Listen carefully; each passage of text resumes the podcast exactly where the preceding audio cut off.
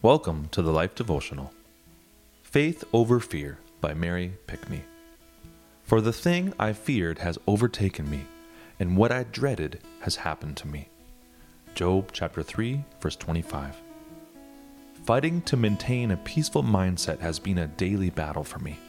I've dealt with the seeds of fear being planted at an early age. All I knew was fear. I didn't know that peace belonged to me. I didn't know that I could be at rest, trusting God will take care of everything that concerns me. Fear was so implanted in my heart that it seeped into every area of my life. Freedom came for me upon exposure to truth from God's Word. I began to realize that whatever I give my attention to is what will grow in my life. In the face of fear, I'm faced with a decision believe God or give in to fear.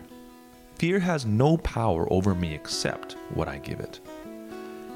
It behooves us to pay attention to what we allow to grow in the garden of our minds. We can accept or reject negative thoughts. We must be proactive in receiving God's truth from the Bible. It is only then that we will be able to allow peace to flood our hearts rather than fear. Instead of worrying about what may happen, to begin to replace those fearful thoughts with scriptures of God's promised protection. In doing this, we will allow ourselves an opportunity to make the right decisions in fearful situations. The next time you are faced with fear, make a decision to remain in the peace that God has already given you. Trust in His unfailing love for you. A prayer for today. Lord, too often I have allowed fear to dictate my decisions.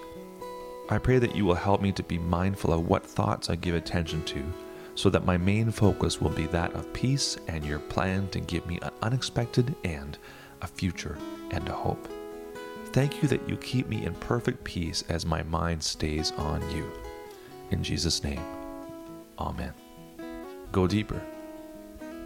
There are many passages in the Bible that state we should not fear.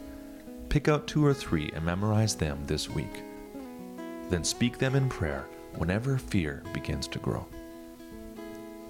We would love to pray for you today. Come visit us at thelife.com slash prayer.